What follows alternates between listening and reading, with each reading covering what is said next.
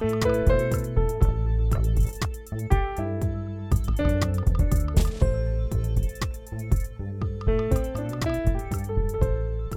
and welcome, everyone. I am Chris Hyams, CEO of Indeed, and welcome to the next episode of Here to Help. This is our look at how Indeed has been navigating the global impact of COVID 19.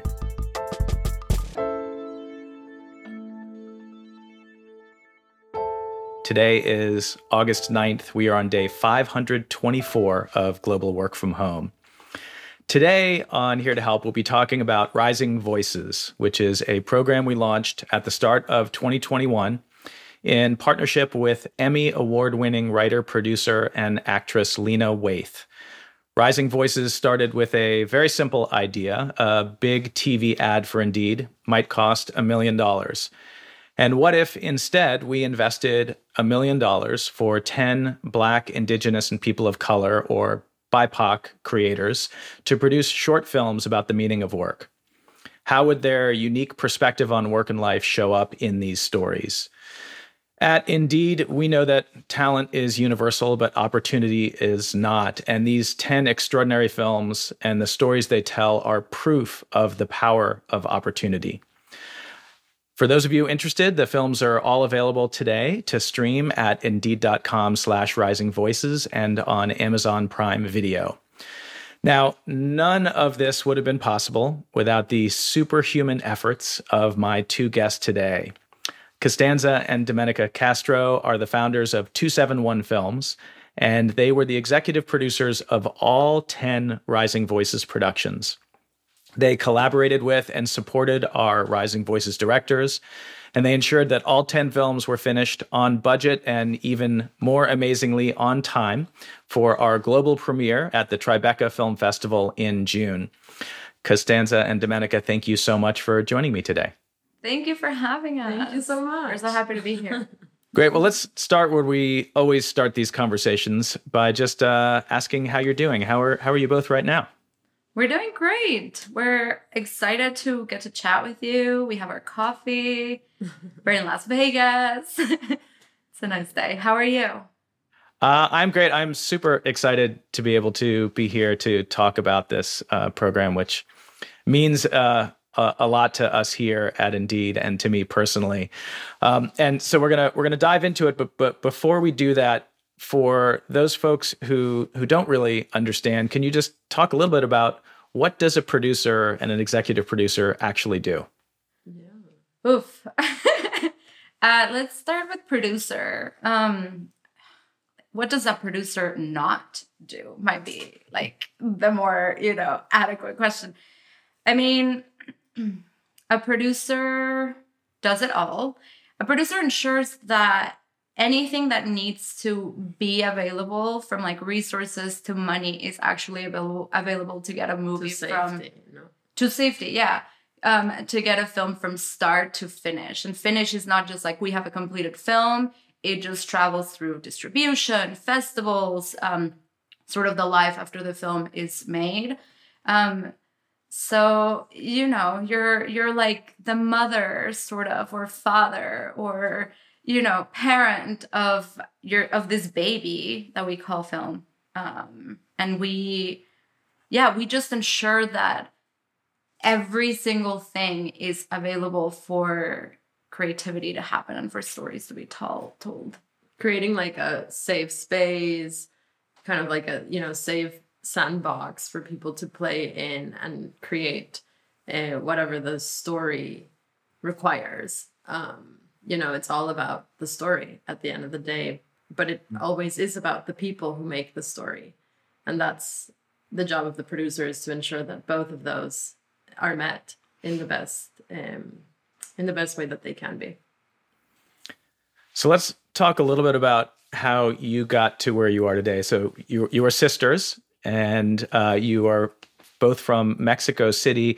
Can you talk a little bit about your journey to founding 271 Films? Yeah, we've always been partners, I guess, yeah. in, in life. um, she, Constanza, is like my first and best friend. Um, and we kind of just uh, grew up with a pretty good dynamic between us. Um, we were always close, uh, except maybe in our middle school Middle school years, there was a pretty large gap, even though we're only a year and a half apart.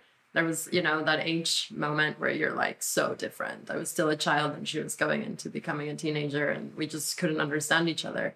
Um, but beyond that, we've been, you know, best friends from the beginning. And business partners, we would sell partners. candy on the street and lemonade and t-shirts, like whatever. Yeah, we we Yeah. we have always been business partners.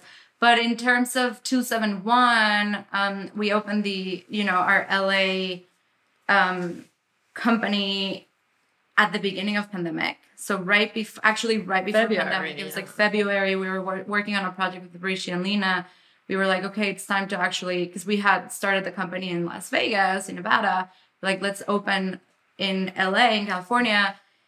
And then pandemic hit, which was interesting. But the journey of opening just, we wanted to make sure that we had a space to tell the stories that we wanted to tell and to be able to say yes to stories that maybe some people weren't saying yes to because they didn't find it interesting or whatever the reason might be.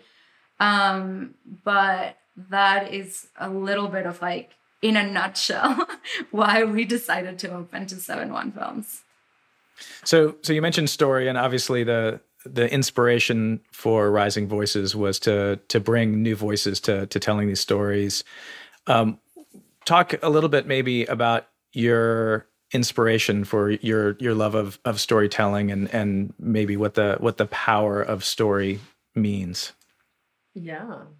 Um I mean story, the power of story and what it means, it's you know, I think it's part of the human experience. We all are we all carry a story with us. Um and we also are always exposed to different stories that change us and move us and help us evolve in the time that we have here.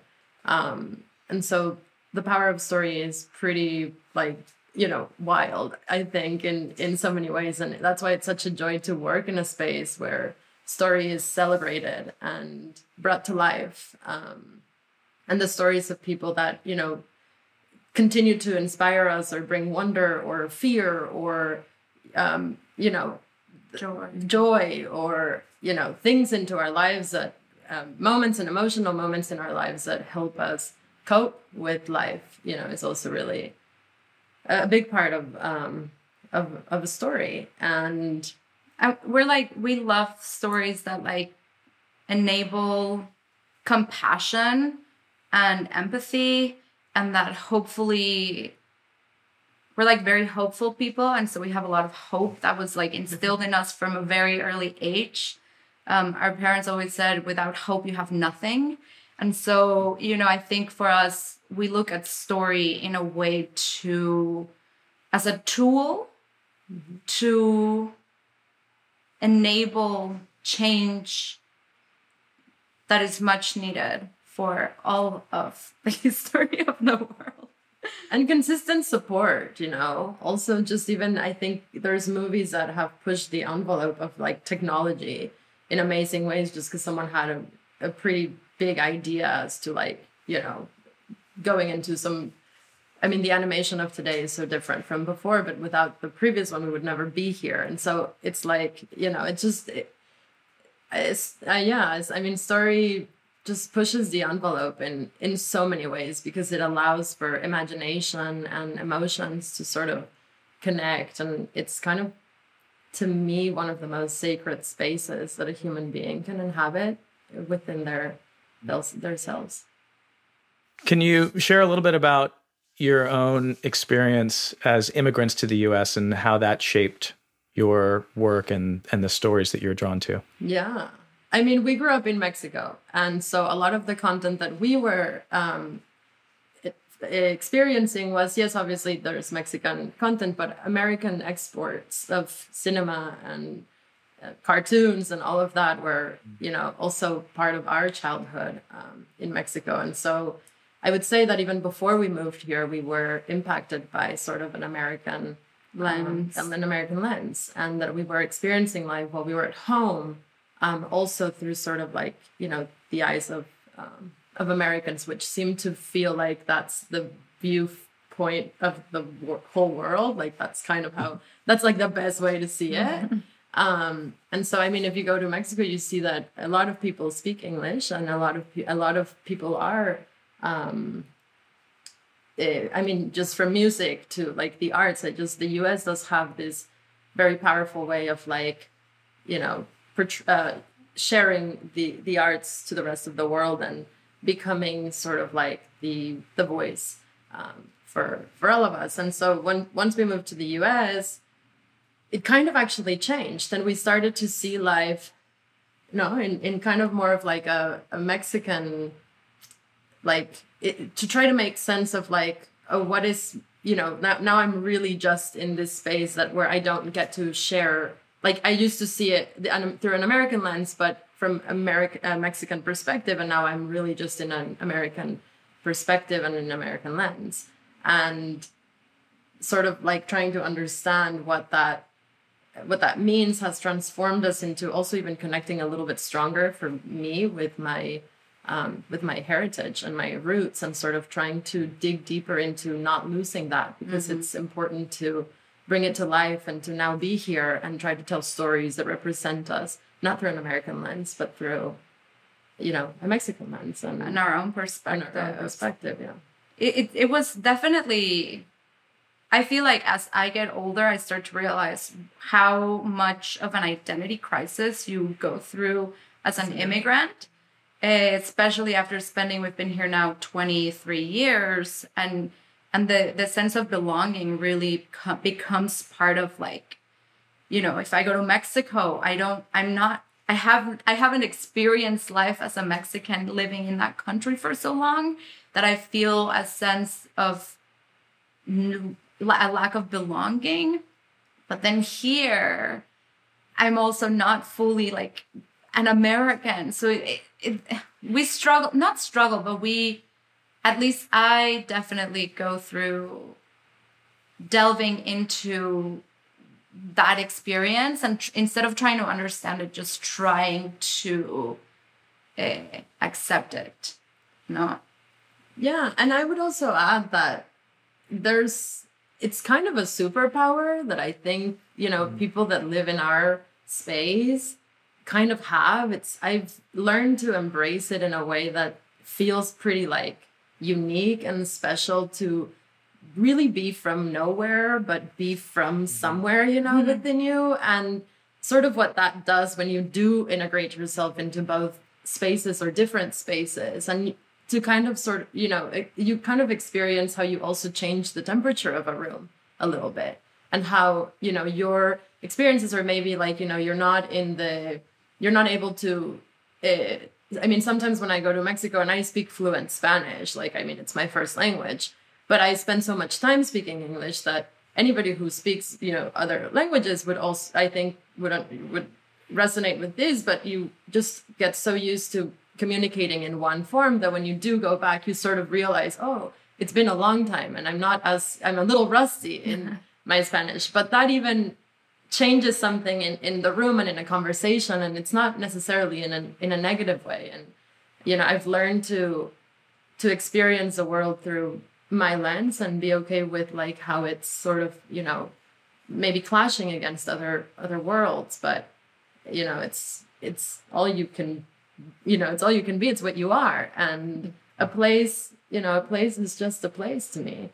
Um it's more like you know what you what you do with with your life and how you carry yourself into the world in different spaces. I think it's amazing to think about how much of creativity and art comes from that uh, sort of connection between different experiences. And you know we were talking before we started recording about food and one of mm-hmm. the things that's amazing about food is there's traditional food and cuisine from a specific region. But when people move around and take ideas from one place and bring it to another and bring them together, that's actually when really interesting things start to happen. And so it, mm-hmm. it resonated what you were talking about with the with those experiences, and I, th- I think I see that, and certainly in a lot of the work that came out of Rising Voices. So let's let's talk a little bit about Rising Voices. The the first chance that we had to meet was when we got um, incredibly fortunate to have Lena Waithe and Hillman Grad uh, to help bring us this idea of rising voices to life.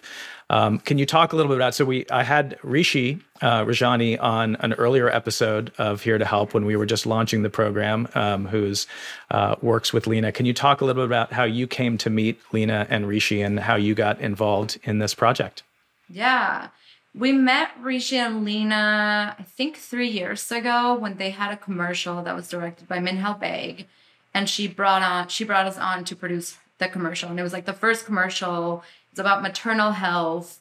We called it the first baby that we all kind of created together. together. Um, and um, ever since we realized that we share values and we share the kind of stories that we want to make and we share the kind of artistic vision, uh, artistic vision but also the kind of work environment that we like to create for the industry that we're sort of like pushing forward. And we've been so fortunate enough to get to work with um, Rishi and Lena, who have truly taken us under their belt and have, you know, given us incredible opportunities, Rising Voices being one of them. So we're beyond grateful. When Rishi called us about it, we're like, Rishi, this sounds crazy, but okay, let's do it. He's like, I can't do it without you. We're like, all right, we're we got this. And so, you know, when you when you have like an un- undeniable sort of opportunity in front of you, you have to say yes, even if you're scared. even if you're like, I don't know how I'm gonna do it, but let's do it. Calculated um, risk. yes. we can do this. Um, and so, yeah, we we have always seen every opportunity that we have gotten to work with them as as like love projects. There's just so much love and soul that comes out of them and their mission and our mission, and the, and to us that's like the kind of always we're like we need to just work with more people like Rishi and Lena. They are true game changers in this industry. So yeah, there's compassion, love, um, connection, you know, open communication, trust. Like there's all the things. Transparency. there's no transparency, there's transparency in this industry. Everything is just sort of like, ah. um, and it's just the way that we enjoy working. Um, uh, and it makes a world of a difference, you know, when you have those solid foundations, everything else from there up can only be great. And that's what Lena and Rishi bring to this industry and have definitely brought to us. So we're obviously immensely grateful to them.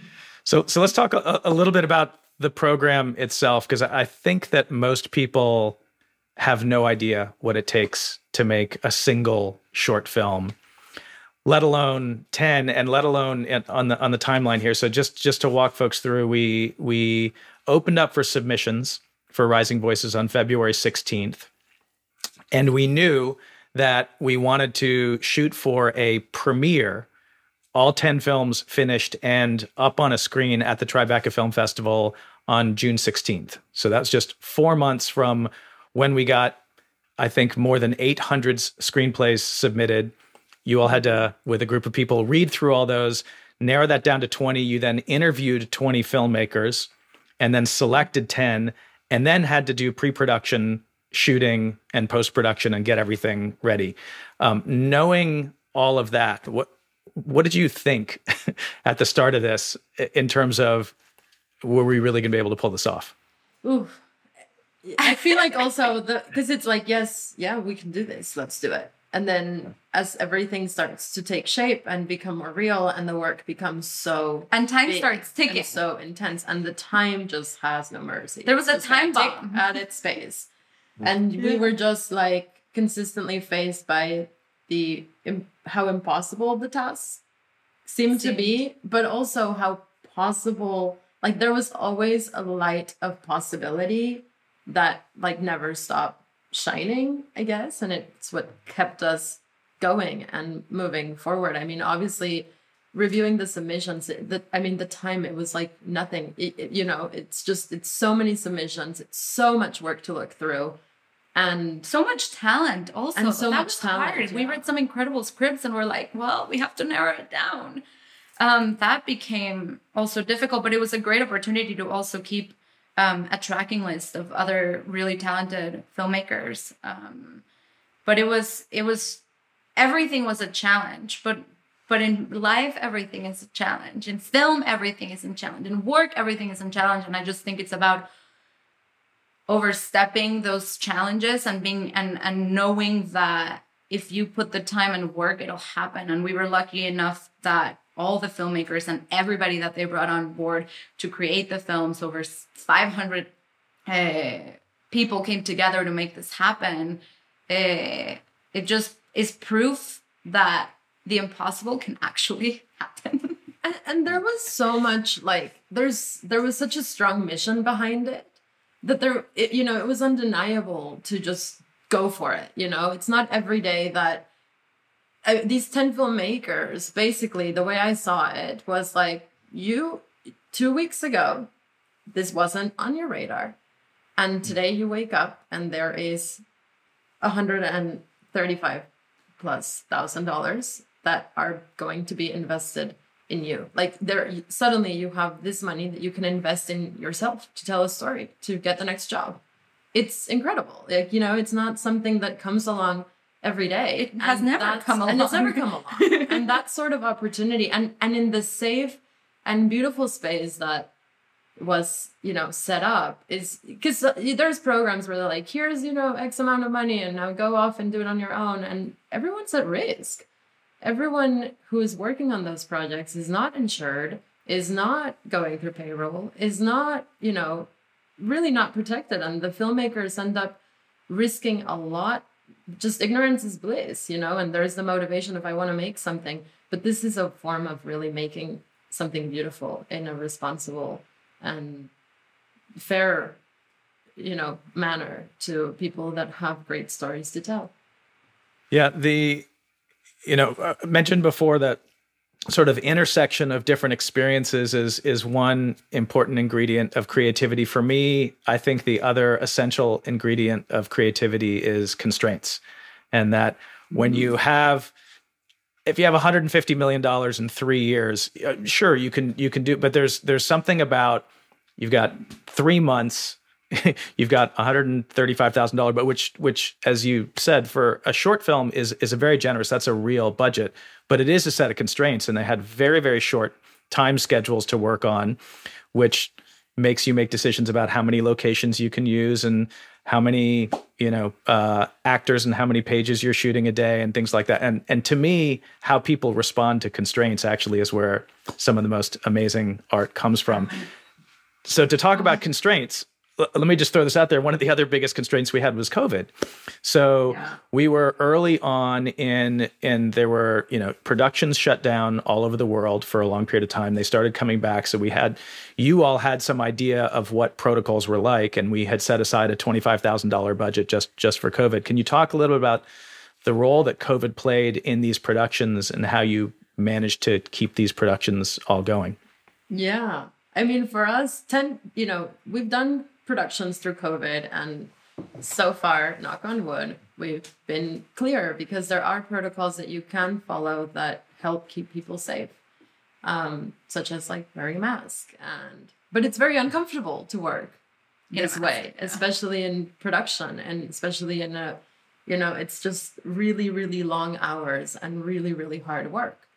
Um, but I mean, we thought, okay, ten movies there might be the chance that one you know has uh, an outbreak because we've seen it in in the business consistently. We see big shows getting shut down. Like so the fact that it didn't happen is kind of a miracle and an you know amazing thing. But i think it also came from the diligence of like creating protocols that and enforcing protocols that really kept everybody safe and having very responsible people join the teams and understand the importance keeping of keeping each other others safe but it but also you can't do any of this without having without the, the, money, money. Yes. and so i think that one of the key components of this of getting through the covid challenge was knowing that there was enough money to ensure the safety of everybody. To us, that was very important. I know that obviously for you guys, it was in, like super important that every single film had $25,000 for COVID safety. And that in itself was, in my opinion, what enabled for this safety because you have enough money to test people constantly, to have COVID officers on set, to have protocols being taken care of. And, you know, it's expensive. it's very expensive. So that was a big challenge. We forced we we talked about the fact that there was a high possibility that at least one film would would end up with a case and we were extremely lucky that that was not the case and i also think that like doma said it comes down to like the responsibility that each crew member had within themselves to keep each other safe so you can do the testing you can have the covid officer but if you don't wear your mask if you don't wash your hands if you don't keep your distance there's just so much that those things can do so we also have to give it to every single person that took it upon themselves to keep everybody safe. Yeah, keep each other safe. Now, uh, I know when we spoke before, you all had your own uh, experience with COVID impacting your work. Can you talk a little bit about your your own experience with this in in the middle of everything that was going on? Yeah. Yes. um. So we kicked off production March 15th, where like we did the big intro with all the filmmakers. And so that's kind of for us sort of the beginning of production. And March 25th, when I was heading back from Mexico City to LA, I tested positive for COVID. And two days later, Domenica tested positive for COVID. Um, we had been getting tested. We had been wearing a mask. We just had some family um, things that we had to deal with. And unfortunately, we contracted the virus. Um, we were very, very, very sick. We didn't tell anybody because we didn't think that we had to because we kept working and we didn't stop at any moment. So And for, for, for clarity, you were working remotely. Remotely. Oh yes. We were yes, working yes, remotely. Yes, Very important thing. We yeah. were quarantined. I mean all of pre-production happened remotely. That's another reason why also the productions were able to be minimize safe and minimize yeah. the risk. We encouraged as much remote work as possible from auditions to you know and if there were in-person auditions there were some dance you know films that required choreography and so a lot of like testing and pre-testing and all of that went into making that happen but we really really really encouraged as much remote work as possible and pretty much we produced the films um, in remote work yeah um, while we were just quarantining ourselves and hoping that we would make it through COVID. We had, I mean, it was horrible. We had pneumonia. We we got not the easy COVID. We got the really rough COVID, um, and but we just kept going. And I think having rising voices as our thing to do in the moment was really, a, you know, a force that pushed us to pushed us through um, the illness and to just keep going. And I mean, at the end, you know, we did reveal to the team like we had COVID, and and they were like, we never knew, but actually we, we did hear you cough, and we were wondering. And I was like, I know, but you know, we didn't want anybody to panic or. And there were days where I really, I mean, I couldn't walk. I couldn't. I lost a little bit of like my motor um, skills, and it was it was really really hard. But somehow you know, I just thought, okay, I don't know what happens. I've never had COVID before. And if anybody who has had it, and I know we all have different experience with it, it's really horrible. And to, I just didn't know if I would live or not, you know, at the end because I felt so ill. And, but I was convinced that till the very end, I would continue to make the films. And I was like, if whatever happens, uh, you know, I'm still to keep going. And, and we did we kept going and we made it through and then we you know saw them come to life at tribeca with everybody and it was just incredible it's yeah this was a beautiful experience. We're so proud of this of this work and the work that everybody did. We're, we're really really proud. Well it, it, it's an it's an amazing story and it um uh, i mean it, it if if you saw it in the film, it would almost feel like it was it was hard to believe and too made up that that there's that much drama that went into it. But but I I, I loved hearing you say that the the mission of what we were trying to do was helpful to you in in dealing with your own personal challenge. That's something that that we have talked a lot about at Indeed over the last year and a half. Every we have eleven thousand employees. Every single employee has had their own set of challenges. Many people have gotten sick, have have lost family members and friends and things like that. And and for all of us, knowing that what we're doing every day is meaningful and and helping in the world, and especially over the last year and a half, our our mission has been more vital than than it's ever been that that has mm-hmm. helped us every day to wake up and and feel like we were doing something that was contributing. So um, it's a beautiful story. Thank you for sharing that. Yeah. Jobs with purpose are the best thing that i think can happen to a person's life. Mission purpose yeah mission driven purpose is what keeps us at least going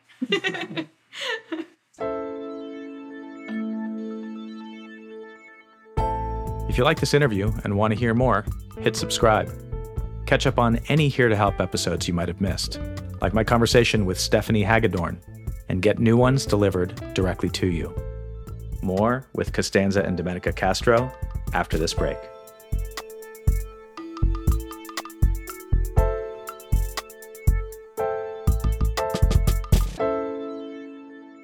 So I'd love to hear a little bit about um, the the filmmakers. So obviously the, the whole thing is really about these. Uh, well, there's a, eleven creators for for ten films, um, and you all uh, built incredibly strong relationships with all of them. Can you can you talk about their experience, what it was like, what what were some of the challenges they faced?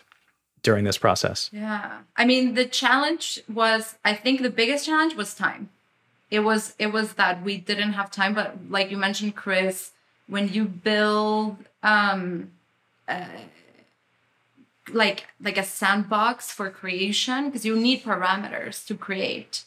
If you don't have a deadline you can go on forever. If you don't have uh, a you know limited resources then what are you going to do? And so i think that having having created um just uh like a safe space with parameters was something that helped the filmmakers um, a lot because we had to constantly have deadlines and be pushing them. And it's like you have to deliver this film by, you know, June 1st to premiere at Tribeca on June 16th.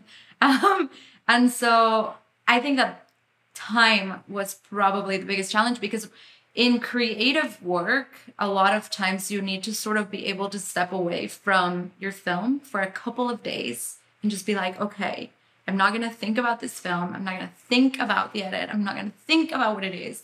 I'm to just take some time off. And I think that that was one of the biggest challenges because we, the filmmakers didn't have that time. So they had to work through making those decisions that they didn't want to make, you know, a lot of times. Um, but I, I commend each and every one of them through working through that giant challenge because artists need for the most part to be able to be removed from from their work and then be able to make decisions but none of them had that. And in the end they had 10 very powerful stories. Um and and I, I think part of becoming you know like taking taking your work into the professional space does require this type of growth. It requires that you make decisions in the in the moment and that you know your story so deeply and so well that you can choose quickly where it has to go because nobody knows it better than you at that point. And so i think while it was a challenge it's also something that will i think in in this amount of time they you know at least like it was like a giant sprint to mm-hmm. the next and like the growth um the growth uh, within themselves because of like what Constanza is saying param- when parameters are set you have to grow like because you have to compromise because you have to adapt because you have to you know make it happen with what you got and I always say this, I think, in every interview, and but I there's a quote by Guillermo del Toro that like completely is a is something that I've just taken in and carried throughout not just my work in film but my work my in just in life you know and um, he was asked what is the um, you know, how, how can the capabilities of a director be uh, measured? And he said that the capabilities of a director are measured by their ability to negotiate with reality. And I thought that's like, I mean, I, I, it's just something that every time I say it or I, you know, just it, it makes it so really ignites sense. me and it makes so much sense because it, it is exactly that. And you know, we had this program allowed for mentorship, and Constanza and I had calls with the filmmakers at like one in the morning or whenever something was happening or they had something to share or something to say. And there was a lot of like, you know, I understand and I hear the the challenge that you are facing in the moment, but like we've got to push through it. And I think that's also going back to like the work of a producer. It's that it's like being that support system. You're like the therapist, the friend, the mother, the partner the everything to a film and the people that make the film with you. Um, and so this in this mentorship program, there were a lot of these kind of real conversations where we were like, I understand that you're being, you know, pushed because of time to make sort of a quick decision that you're not sure that you're you ready to make right now, but this is welcome to Hollywood. Like this is what mm-hmm. happens. You're going to be you know doing this for the rest of their making lives. decisions and so this is just you know take this in and see it as an exercise into building this muscle that is going to be your strongest tool as a director in this business you know people like to hire people that know what they're doing and people that are ready to commit to to something and not just you know out of the blue but like a conscious made decision that helps the story become what what it's you know that that takes uh, that makes the vision come to life. But it's also turning a, ch- a challenge uh, for me is always an opportunity to look back at the story and say like how can we use this challenge to enforce and to and you know take a cons and make it a pro? So that's always the approach to a problem is okay cool. Yes we have a giant problem and it's horrific and we have to figure we have to overcome it. There's no other option. So how do you turn that into something that makes you win and that makes you your story better? So i think that's also like our approach uh challenges is turn it into something positive. Yeah. And the fear of like this may be the last time i make a movie. And we said no no no. That's not what you don't sit in that mindset. This is one of the many movies that you will make don't have the fear that this is the last chance you have you know? It's this is and and and i think that was a lot of like the energy that was felt at times because obviously this is an incredible opportunity. I mean this money doesn't come along I, I, it's so you know ever so often or at all i feel like it's the first time. So i i understood that that was like present in you know in the radars is like i have to make the perfect film the best film. And artists will always you know feel that way. Like artists will always also rise up to like authority, which is great. It's like you must, you know, that's part of being an artist. You have to also challenge the system. And obviously, with everything, you create a system to try to, you know, to uh, make things work. But it's it was also really beautiful to see and to feel the the pushback, and it just made us realize that yes, of course, we made the right choices by choosing these filmmakers because these are artists that have, you know, they they have the they have the the drive to stand up to what doesn't feel right and also push back and also uh, mm-hmm.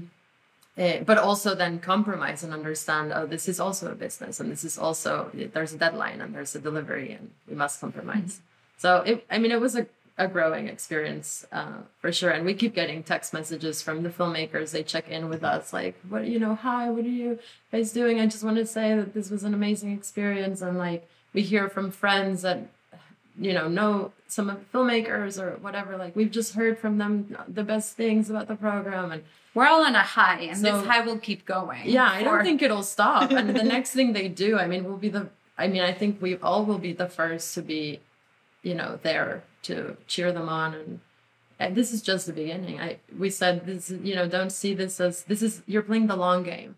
You're making a short right now. You're gonna play this is the long game go for the long game, you know. Mm.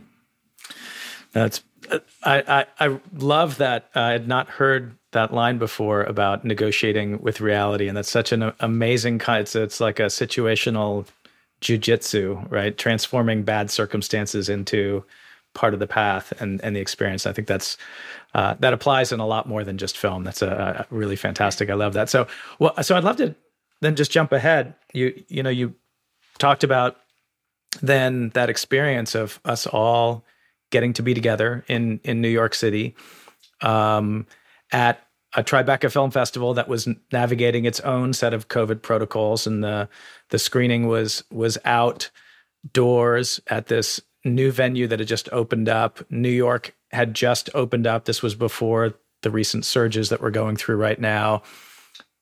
The weather was perfect.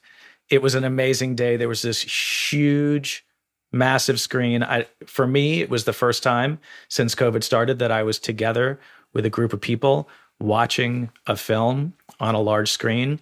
And the 11 filmmakers were there. They had brought their family and their friends. Uh, Hillman Grad, you, the folks from Ventureland, all these people who had collaborated to make these things happen came together with the the audience from Tribeca. Can you talk a little bit about the experience of what it was like for, for you all from from your seat in your on your laptops managing this production to coming into that experience. And and not even just the screening seeing we we had installations all over New York City uh, around these films. And and what was what was that experience like for you being able to just walk in and actually experience all this at the end? Yeah. I mean meeting everybody in person was mm. probably the highlight. Yeah because we were all so close at that point. We had been in the trenches and, you know, together through the screen and through a phone. And it just felt like we knew each other, but we'd never met in person. And so to finally, you know, see i remember i was at the hotel lobby and i saw deandre and quincy and elise and it was like oh my gosh hi guys. Like this is so cool. Like we get to finally be together. Um oh, yeah, and then from there you know it just kept growing and so many of the cast of the films were able to join. And so it's all these people that I mean, some of them we had been very closely working with, but there were others that we'd just been watching, you know, the cuts and the edits and admiring the work that they did on set um, and then to finally sort of see everybody you know it's kind for me it was kind of like running and it was this giant family reunion mm-hmm. in a way that where you're you know kind of meeting your cousins that you've never met but you know about and like it just felt you know it was so special and i mean getting to obviously meet you and uh, it, you know it was just it brought everything full circle in a way that it's probably one of the best celebrations of my life. Um, it really felt that way. And it was so special. And I know that, you know, you guys, the folks at, at Indeed, went above and beyond to create an experience that was, that's an everlasting memory um, for everybody. Truly. I could just hear from the filmmakers. I mean, the, the way in which you guys celebrated their work was truly extraordinary. But also to then watch all ten, 10 films play back to back. Oh, yes. Because, you know, short programs tend to be like hour and a half long, maybe two hours tops, six to seven shorts max. No. And so we had never, A, been a shorts program that was going to be a three hour long program with a break, but also to watch 10 films. And so that was something that was new to us. And we were like, oh, you know, it's our babies. So of course we love them, but we wonder how like an audience is going to react to that.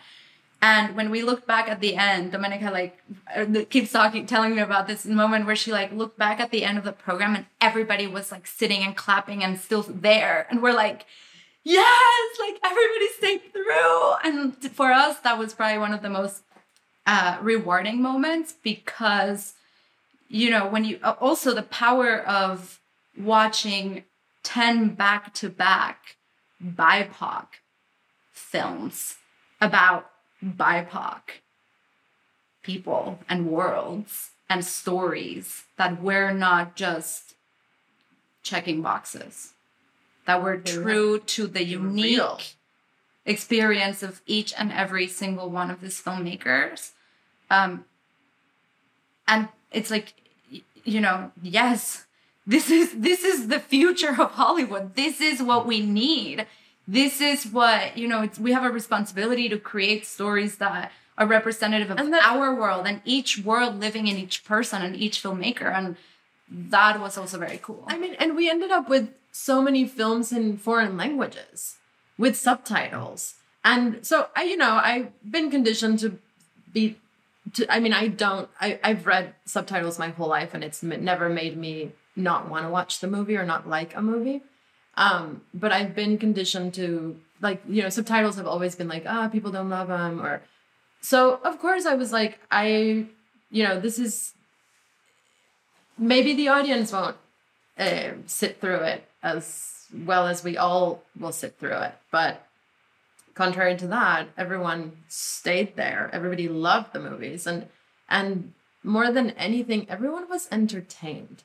I could just tell that they were entertained, and like we, this is the entertainment business, and we've been told for so long that our stories are not that entertaining or that interesting, and this was really gratifying for me as a person of color to sit through and sort of challenge that um, that idea and and see it challenged with reality and just you know, nobody left. I mean the program was long. It's three hours nobody left. Everybody stayed. And i could hear at the end of the of the program because obviously you know people that know you've made the movies are always going to say something nice to you about them. But i just wanted to kind of remove myself from that and i walked out with the crowd. I walked myself to the to the after party just so that i could kind of get a sense of what happened you know and, and around us. And i could just hear people down the street like that was great and wow that flew the time flew by so quickly and you know i can't believe that was three hours. And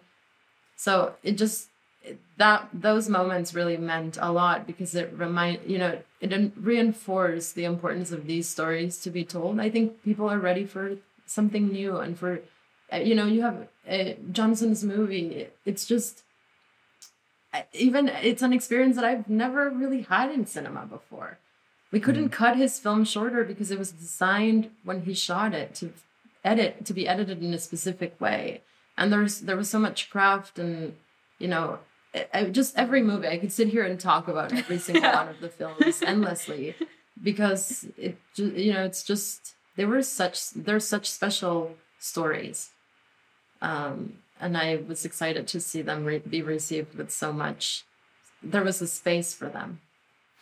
Yeah, and I think that that you know what was so striking was this initial idea of instead of taking a bunch of money and spending it on one thing that if you gave opportunity to different people with different experiences that you would get different and unique stories. And and, and to be frank you know i think we were i think we were thinking there might be a couple of gems in there and maybe some not. And and just to see 10 extraordinary and beautiful and exquisite and so personal and meaningful stories.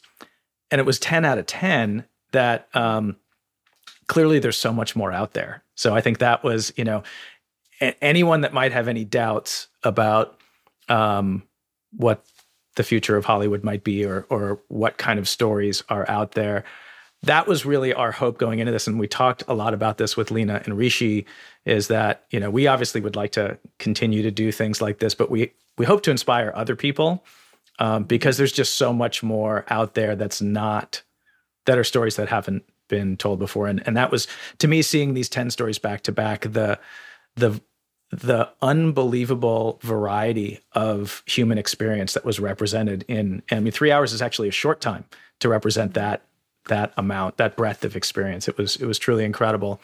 Um well so one thing obviously as as indeed we care a lot about jobs and and work. And one of the things that we were really happy about was because of the real funding that was available, we not only created an opportunity for these 11 filmmakers, but there were more than, I think, 500 jobs that were created from, you know, craft service to camera operator to, you know, Johnson was even talking about the fact that they could they could rent this space out and and pay the people for the the space and pay the people who brought in the food where he's worked on things before where you had to you know beg uh, you know, and and steal and, and borrow to get things done. Um, can you talk about what what you think the experience of of working on these films was like for the, the all the people that had a, a, chance to to work on them and and what that means for for their future in in this industry. Yeah. I mean, it was kind of a, you know, for example, that studio space. It's been pandemic, and you know, everybody's business has gone a little bit slower than before. And I think, well, it, you know, obviously the money goes quick, regardless of it's a large quantity, but the money does go quick. But um, but I think it went to the right places and to the right people. Um, and while you know the resources, you you you have to manage the resources because everything costs uh, money. I mean, just like the permits alone, and this. Um, it's not like a student film where you have a student letter and can go get discounts. This was kind of the real game and the real deal. And so, um, but I think it impacted a lot of communities. I know, uh, for example, uh, Panavision, we have a good relationship with them. And when this came about, we were like, hey, we have you know these 10 films and we'd love for them to have a real camera like rental house experience and with real gear and da da da but like we need your help to you know cut us a deal. And would you and they love the program and they're like yeah uh, yes of course we will join you. And same with like company three and some other post houses. And just because these these i mean post production and equipment real equipment is expensive but you can only make elevated work with the tools that elevated work gets done made with. Um and you know and the the cool thing about it was like that it wasn't a favor. There was like money that could be uh, could yeah. you know that could be put into asking maybe like instead of it costing so much money like could you cut us a deal? But we can pay you know we can pay um a, a pretty good amount to to get this experience. And so yeah, I mean, I think the impact was was big across the board. The filmmakers got to be paid for their work. That doesn't that happen. doesn't happen. Never. But even I think in, in terms of like everybody working on the film, I think when you have a powerful mission yeah. uh, that's actually carried through by every single person working on it, that's when change and magic happens. And then you have a responsibility to carry that spirit and mission forward. And like, for example, like one of the coolest things was every time we got a call sheet and we would look at it and seeing all these names, you know, that are not like, you know, John Smith you know, Sorry, and like going to set and seeing all these BIPOC filmmakers. I know, like, for example, Johnson wanted to find a first AD because all of his background, you know, he wanted to be able to communicate uh, in their language, and he hired an AD that could speak uh, that language and and and and just go it was it was truly magical. Like i had never seen anything like that to be honest. It was johnson's call sheet was like whoa this is amazing. But it but it's like you can see that everybody has that responsibility and they're carrying it through to just hiring their bipoc communities and fighting to find those creatives that are going to elevate their work and that you know when you mention chris that uh, talent is universal and opportunity is not. It's like here's a perfect example of that. Um, and when you have all these hard working people creating something special, it's I can't think of a better word, but it's like magical. I mean, magic happened. The timeline is not normal. like there was some sort of like beautiful you know everything coming together in the most yeah magical way that one could possibly imagine. But the people were the magic i guess. So, so i guess you know from that from you know we had this we had this idea and and then you're talking about all of this magic and and and these experiences that came from it. And from from your perspective having having been in this industry you know what we did here was uh I think a small but hopefully powerful example of being able to create a space for marginalized communities to to tell their own stories.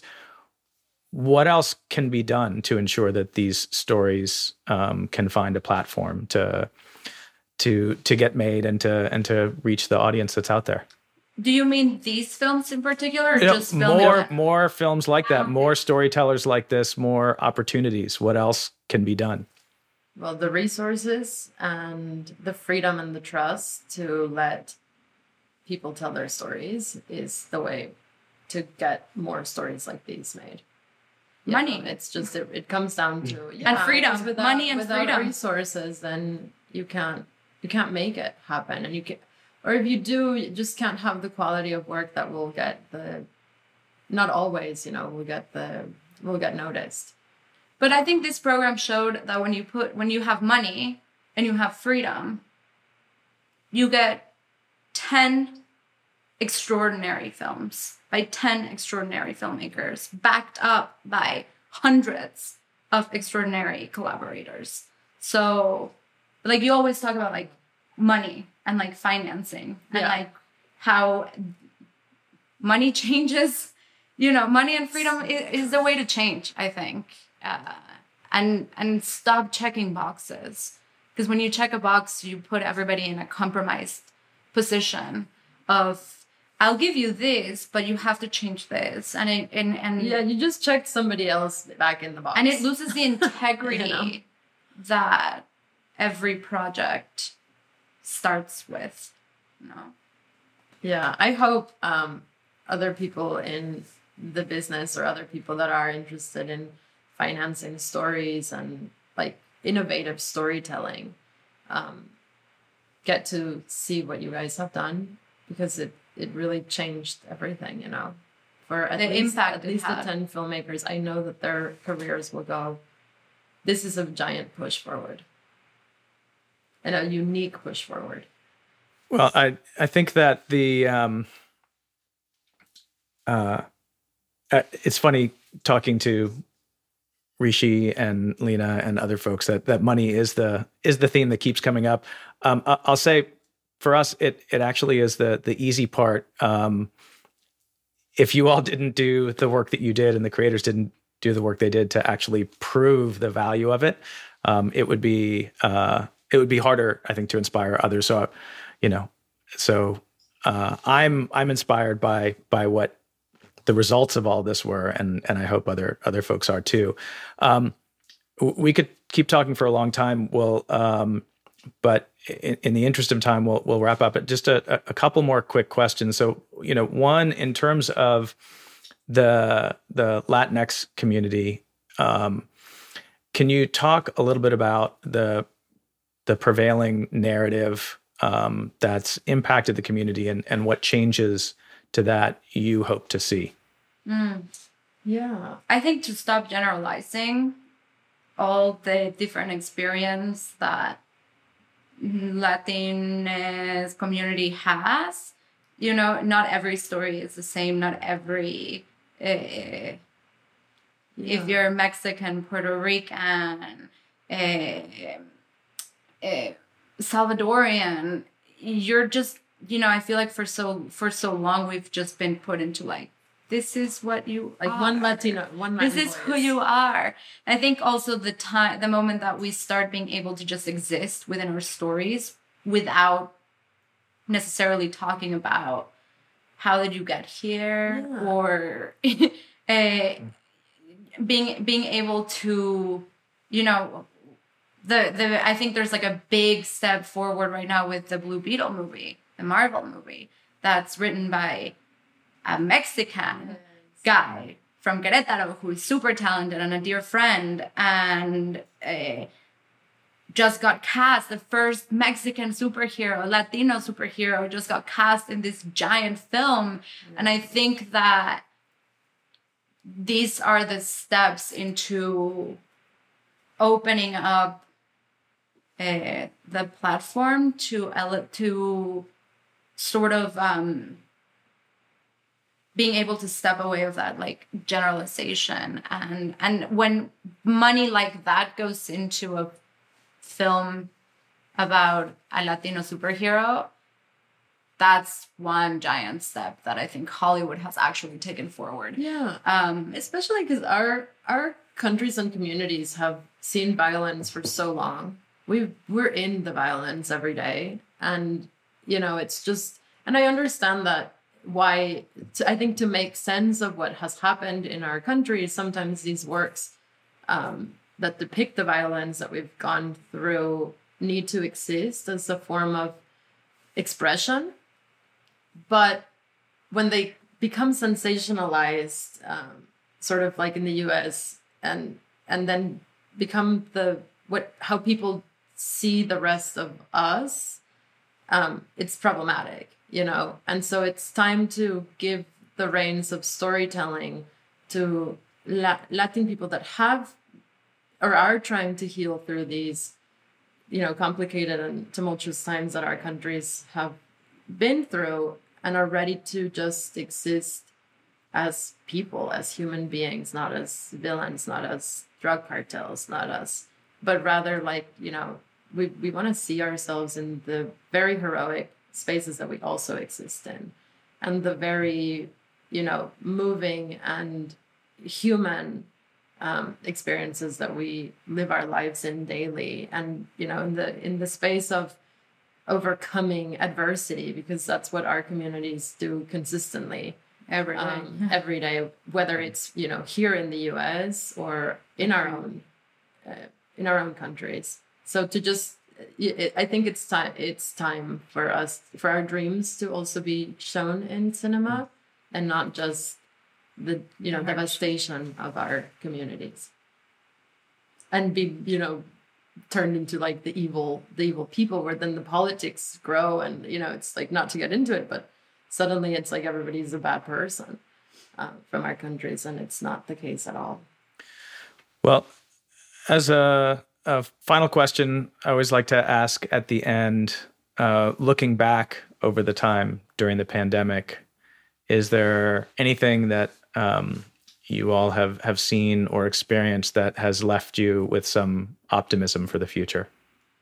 a, a lot of things. I feel like I've seen a lot of things that have, on one side, weighed me down, but others that have really lifted me up. And the ones that, I mean, I think having gone through COVID alone was a really life changing experience for me. It changed the importance of, it just gave a little bit of a heightened importance to time and what you do with it and, um, and what you can accomplish, and also the power of like just being alive um you know it, it's uh, yeah kind of an existential maybe crisis that kicked in as i think a lot of us you know whether having gone through covid or not we, we've all been in we're all in covid in a way. And so um but yeah i think there's a little bit of existential existentialism that's been you know that's come for for me from this experience and it's positive.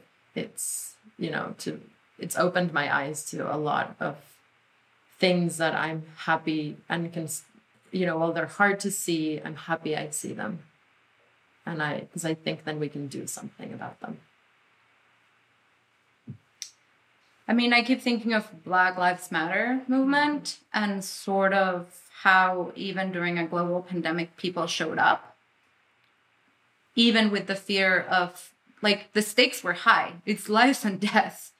And I think that everybody that showed up put their life at risk to stand up and say we're tired of this and we don't care that we're in a global pandemic. This is us showing up and and screaming that this needs to stop. And i feel like that moment gave me a lot of hope for the future of our society. I feel like since 2017 i have felt a decline like my, my our hope because our parents taught us hope like has always been really high. And then 2017 that hope like seemed to sort of be diminishing and diminishing and diminishing. And i feel like for the first time that felt a moment for me of a rage and an ignition that even ignited our mission as storytellers even more because and the urgency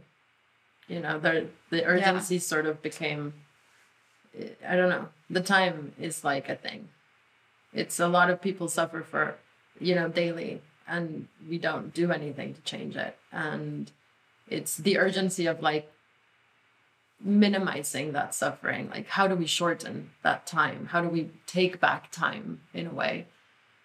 Which um, you can't but which you can't but like if you shorten it in a way you do you know you don't let's not prolong this much longer and the importance of reparations and like to not be just a performative human.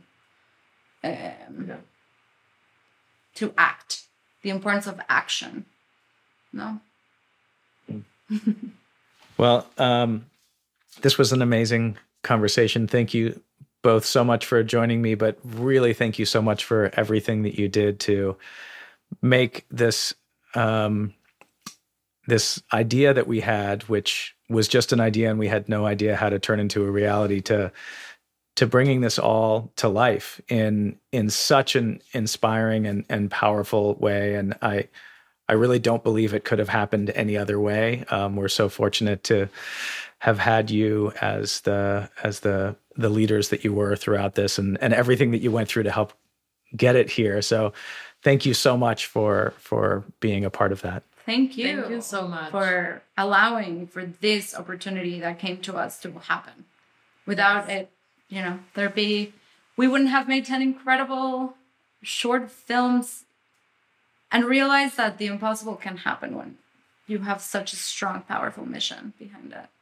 Yeah, and recognizing the power of story. I think you guys definitely did that. And Thank for allowing so the freedom. Yes.